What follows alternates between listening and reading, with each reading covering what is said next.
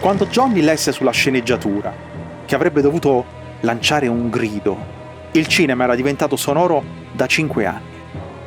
Tutti i Tarzan precedenti erano rimasti in silenzio e l'urlo della giungla andava inventato.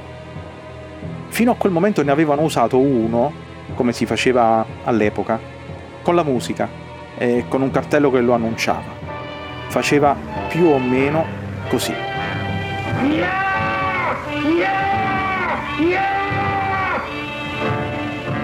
E onestamente non era niente di speciale. Johnny si ricordò allora di certi vicini di casa tedeschi che aveva avuto a Chicago, dove con la famiglia si erano trasferiti quando lui era un bambino. Erano arrivati via nave da Freidorf, che oggi è in Romania, ma che a inizio Novecento apparteneva all'impero austro-ungarico. Papà Peter e mamma Elizabeth gli avevano dato per nome Janus. E in America era più semplice per tutti, Johnny. Almeno compensava la difficoltà del cognome. Si ricordò di quei vicini che cantavano lo yodel e provò. Provò una sequenza di modulazioni diverse, ma senza immaginare che sarebbe diventato il suono più famoso nella storia del cinema così famoso che alla Metro Goldwyn Mayer raccontavano di averlo creato in laboratorio, mescolando alla voce originale di Johnny l'ululato di una iena, riprodotto al contrario, una nota d'opera di un soprano a una velocità mutata, il ringhio di un cane, il lamento di un cammello, la nota sol di un violino piegato. Qualcun altro diceva che era stato ingaggiato un famoso tenore e che il nastro della registrazione era stato manipolato, in modo che la seconda metà dell'urlo fosse la prima metà all'incontrario. Storia. Per tutta la vita Johnny ha negato, con il vantaggio di poter convincere chi gli stava davanti. Metteva le mani alla bocca e lo faceva sentire. Ovunque si trovasse. L'urlo di Tarzan, non scherziamo. Lo aveva inventato lui.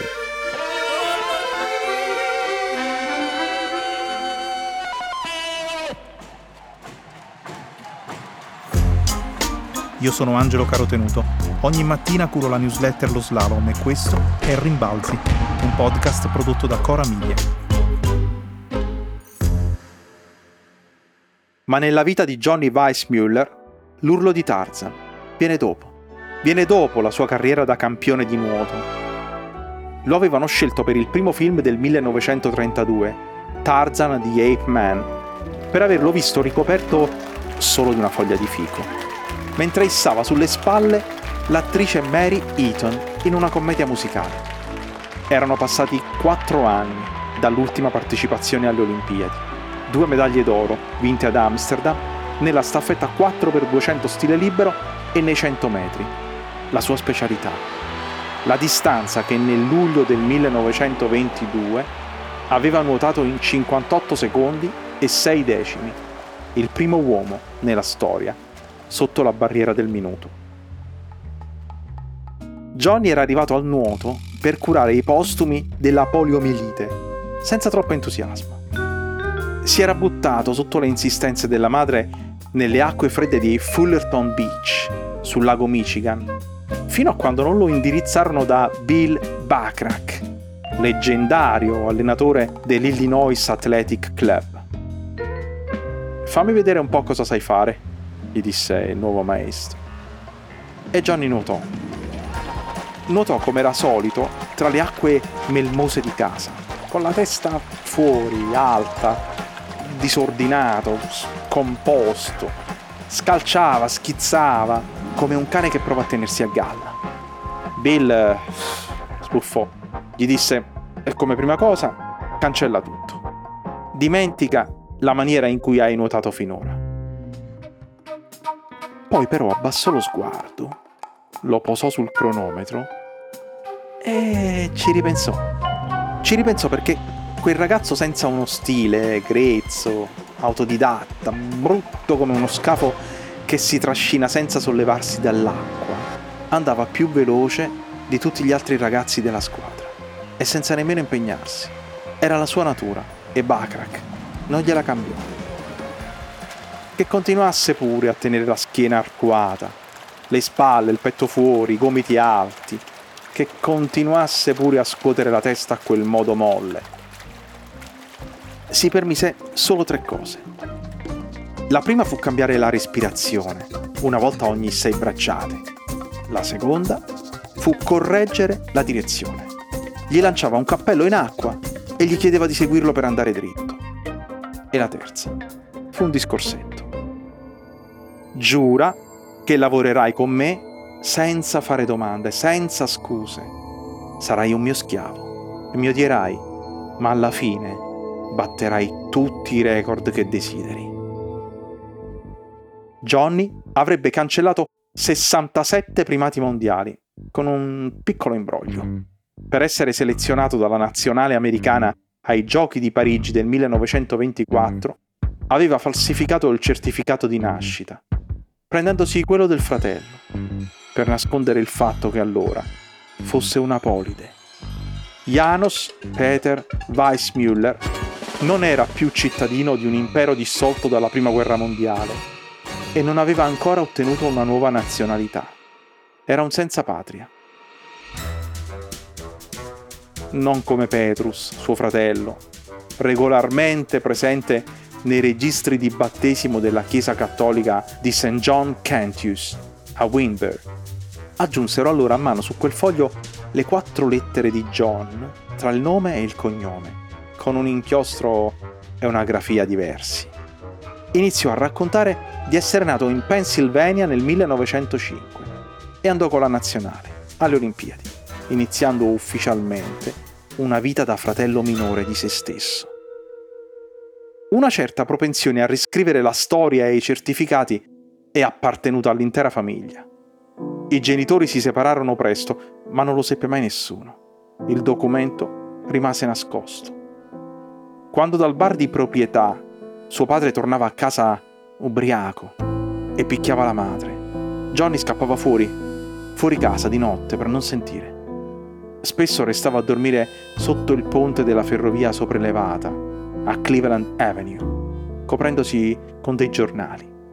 Rientrava la mattina dopo e le prendeva pure lui. Aveva spesso le labbra insanguinate, gli occhi neri. Da adulto avrebbe confessato ai figli nati dai suoi cinque matrimoni che c'erano volte in cui pensava di ammazzarlo, quello là. Finché il padre li abbandonò. Elizabeth era cattolica. Diffuse la voce che suo marito era andato a lavorare in certe miniere e aveva preso la tubercolosi, ne era morto. Non era vero. Visse a lungo, si risposò, mise al mondo molti altri Weissmuller. Quelle di Parigi nel 1924 erano state le prime Olimpiadi mediatiche della storia, con mille giornalisti al seguito. E fu la fortuna di Johnny. Le sue tre medaglie d'oro nel nuoto, più quella di bronzo con la nazionale di pallanuoto, non passarono inosservate. Diventò il primo campione vicino al nostro concetto di stella globale. Venne ingaggiato per fare pubblicità a una tuta monopezzo con cui nuotare e poi al primo costume da bagno maschile. Hanno messo la sua faccia su una scatola di cereali e del pane Tarzan furono venduti 75 milioni di pezzi in un anno. Durante l'arco di tempo dei suoi 19 film come Tarzan, veniva considerato il perfetto fisico di un uomo. Quando si presentò al produttore Bernard Hyman, si sentì dire che aveva un cognome troppo lungo andava accorciato. Qualcuno in ufficio obiettò: Ma non possiamo. Weissmuller è il miglior nuotatore del mondo, un campione olimpico di fama internazionale. Il produttore si arrese. E va bene, va bene. Allora allungheremo il cartellone. E mettiamo un sacco di nuoto nel film, mi raccomando. Johnny sarebbe rimasto il più famoso tra i Tarzan e finanche il più vicino allo spirito del personaggio letterario di Edgar Rice Burroughs, mai convinti entrambi dalla semplificazione cinematografica del selvaggio che non sapeva parlare. Come si possono guadagnare tanti soldi, diceva Johnny continuando a ripetere solo io Tarzan, tu Jane. E il suo urlo non è mai più stato sostituito. È stato solo allungato qualche volta, allungato un po', e utilizzato anche nell'episodio del 1981, quello con Bo Derek nel ruolo di Jane.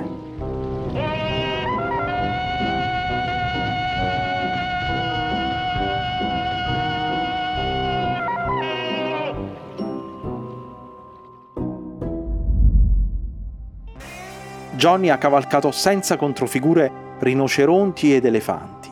Ha lottato con un coccodrillo meccanico e con alcuni alligatori veri e vivi in una vasca d'acqua gelida per addormentare le bestie. Gli scimpanzé lo adoravano e il pubblico ha considerato ogni altro Tarzan un usurpatore del ruolo. Il critico letterario Edward Said ha detto che era una sorta di grado zero dell'esistenza, pura, l'eroe naturale, in un'epoca di extraumani dai poteri soprannaturali.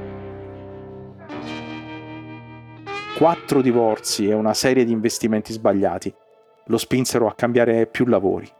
Ha fatto il cuoco, ha fatto il rappresentante di un marchio di piscine. Poi con l'aiuto di Frank Sinatra trovò un impiego al Caesars Palace di Las Vegas. La principale occupazione consisteva nello stringere la mano agli ospiti io Tarzan. E tu?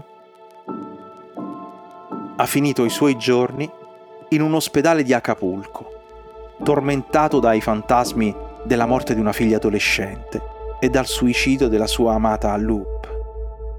Secondo la leggenda, ancora lanciava nei corridoi l'urlo più famoso nella storia del cinema.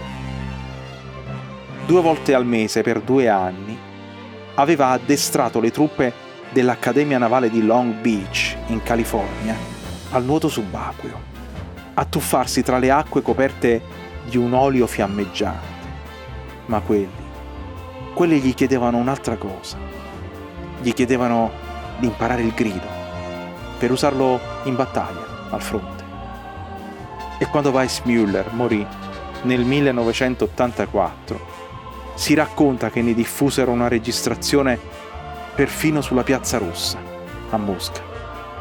Tu, Tarzan, eppure tutti noi.